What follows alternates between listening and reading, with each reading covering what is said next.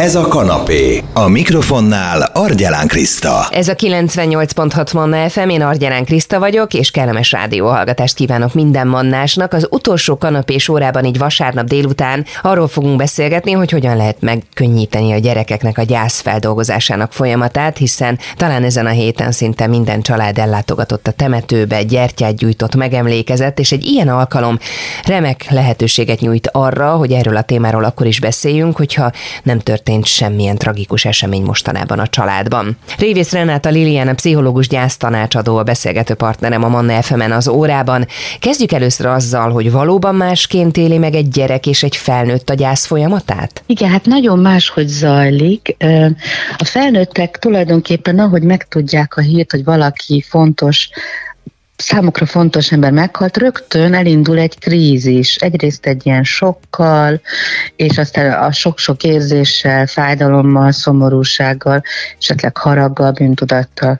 Ugye a gyerekek számára nem ilyen egyértelmű, egyrészt az, hogy valami visszafolythatatlan, hogy, hogy soha nem találkozunk, hogy ennek vége van.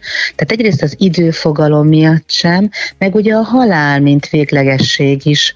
Ugye a gyerekek egy ilyen folyamaton mennek keresztül, amikor eljutnak oda, hogy ezt valóban megértsék. Ezért van, hogy később jelentkeznek ezek az érzelmi tünetek a gyerekeknél.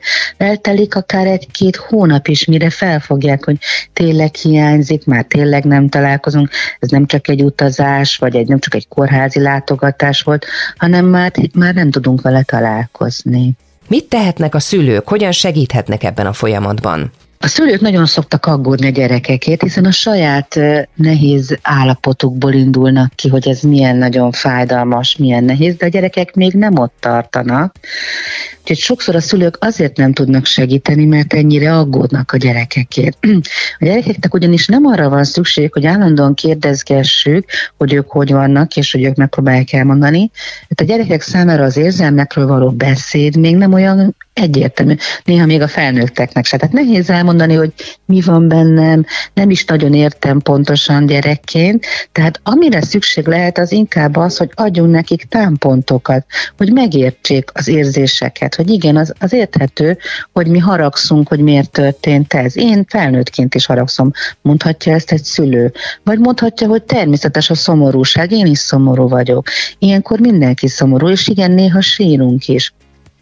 Vagy hát a halálról is nagyon fontos beszélni, az nagyon nem szokott menni a szülőknek. Tehát, hogyha túlságosan, szimbolikusan beszél egy szülő, hogy elment a csillagokba, meg csak elaludt, akkor a gyerekek ezt konkrétan értik. Tehát, hogy valamilyen úton, mondjuk egy űrhajóval, vagy bárhogy, fölment valaki a csillagoknak, nem azt jelenti, amit a szülő szeretne ezzel közölni.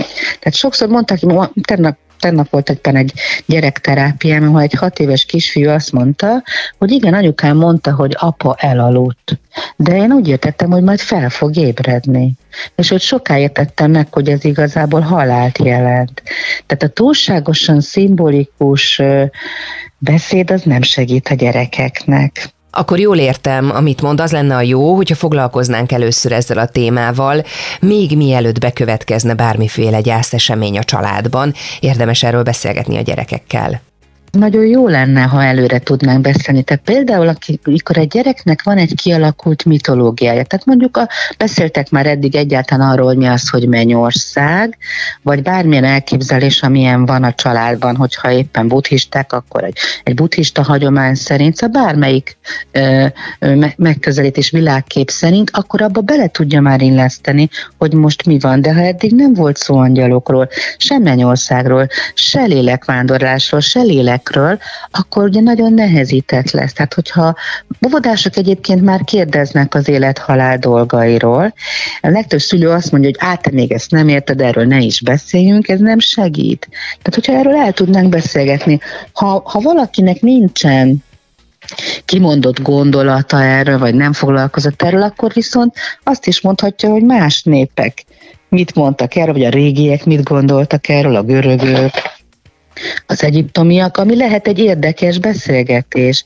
És hogyha egy ilyen érdekes beszélgetésben elmondjuk ezeket a régi mítoszokat, hiedelmeket, akkor ugye nem, nem mondtunk nemet, nem tabúsítottuk a dolgot, és a gyereknek is van lehetőség, hogy így gondolkodjon. Hát ez milyen érdekes, hogy ők így gondolták, ők pedig így, meg hogy sokféleképpen is lehet gondolni. Tehát az, az nagyon fontos lesz majd a krízisben is, vagy akár már előtte is, hogy legyen egy kis saját mitológia, egy gondolata, amelyik neki komfortos, vagy amelyik a család hagyományához kapcsolódik.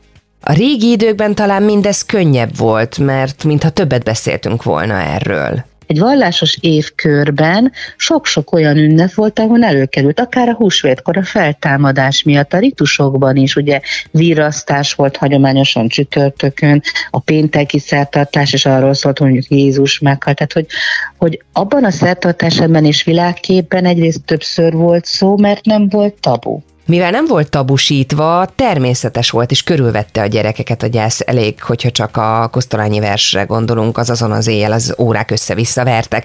Tehát, hogy a gyerekeknek ez a mindennapjaik része volt, hogy ha valaki idős, akkor elmegy ez is igaz, amit mondott, hogy ha nem volt tabu, akkor a gyerekek egyszerűen csak ott játszottak, és meghallották a történeteket, vagy ahogy beszélnek erről. Régen arról is beszéltek, hogy kinek milyen gyászruhája van, azt le kell cserélni. Hát ma arra beszélnek, hogy milyen szép gyászruhát vettem ebben a boltban, hát elég furcsán néznének ránk. Pedig régen egy polgári közegben ezt igenis megbeszélték, hogy kellett egy kalap, egy csinos ruha egy nőnek, egy férfinak is kellett, rend, egy rend gyászruha otthon biztos volt. Ma meg ugye hát a temetés előtt próbálnak szerezni az emberek egyet könnyebb egyébként feldolgozni a gyerekeknek, hogyha öreg, idős ember hal meg, akinek már szép életútja volt, mint hogyha egy fiatalabb, akinek még mondjuk sok lett volna hátra, vagy mondjuk a korosztályából valaki, vagy ez náluk nem tényező? A gyerekek nagyon közel vannak még azért a természethez. Ez azt jelenti, hogy el is tudják fogadni, ha a természet felül közelítünk. És a természetben is van, hogy egy kicsi fa is meghal, nem csak egy nagy erős. Ugye egy erős, egy nagy, tényleg nagy fát is ki tud dönteni, például egy vihar. És persze ez például segíthet is, amikor erről beszélünk, hogy nem csak az emberek és az állataink halnak meg, hanem minden élő.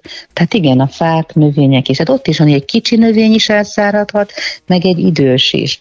Hát az, a, az lehet erre a válasz, hogy eddig mennyi, mi, mi, melyik részével találkozott. Felnőttek számára is sokkal könnyebben elfogadható, hogyha valaki már megöregedett, és már nehéz neki az élet, és úgy hal meg. Tehát igazából a gyerekek halálokkal kapcsolatos elfogadásának, vagy belenyugvásának is az egyik pontja ez, hogy az idős korban már úgy, úgy értjük, úgy már megengedjük, hogy meghajol. Ugye a nehezebbek mindig, hogyha fiatalon is, de nem feltétlenül a gyerekeknek nehezebb csak ez hanem néha a felnőtteknek is, és a gyerekek alkalmazkodnak a környezetükhöz. Milyen irodalomból lehet esetleg a szülők számára segítséget kapni, hogyha a gyászfeldolgozás a téma? Van egy nagyon érdekes könyv, ez a cím, hogy halálkönyv, gyerekeknek írodott gyerekrajzokkal. Tehát ilyen 8-9 éves rajzokat képzeljünk el, és néha viccesen is. Ilyen kis, kis mini tudósként magyarázza az író és pont ezt, ezt, ezt szoktam is a terápiákban erről, ezt megnézegetni, erről beszélgetni, hogy milyen sok módon lehet erről beszélni, és ezért, ezért mondom, hogy nem feltétlenül a gyerekeknek nehéz csak ez, vagy nem nekik a nehezebb ez.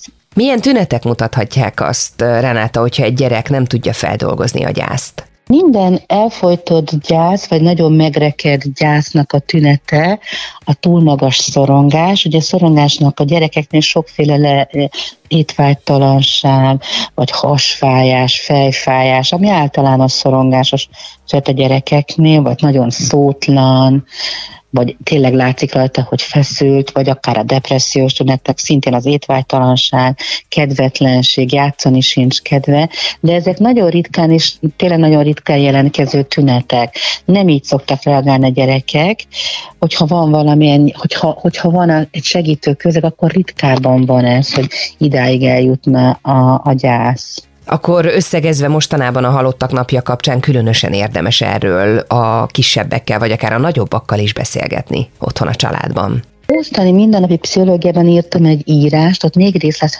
részletesebben beszélek erről, és hát én, ez, az, ez az ünnepkör, ez a mostani időszak, ez kimondottan alkalmas arra, hogy erről beszéljünk. Ugye, ha voltak a temetőben, ha ott esetleg nem beszéltek a, a szeretteikről, akkor később is lehet e, megemlíteni történeteket nagymamáról, nagypapáról, bármilyen rokonunkról, tehát hogy ez, ez mindig is fontos lenne, mert az emlékezés az nagyon biztató egy gyerek számára, hogy, hogy az életünkről is emlékszünk, és ha valaki nincs, akkor is fontos nekünk, és azt kifejezzük azzal, hogy a róla szólt, szól történeteket megőrizzük. Nagyon szépen köszönöm a beszélgetést. Révész Renáta Liliana, pszichológus gyásztanácsadó volt a partnerem itt a Manna fm ebben az órában, és a gyerekek gyászfeldolgozása volt a témánk. Érdemes összegzésképpen akkor is beszélni erről otthon a családban, és nem szabad tabusítani, hogyha nem történik mondjuk gyászesemény, hogy akkor, amikor megesik, akkor már legyen valamilyen alap a gyermekben, és könnyebb legyen neki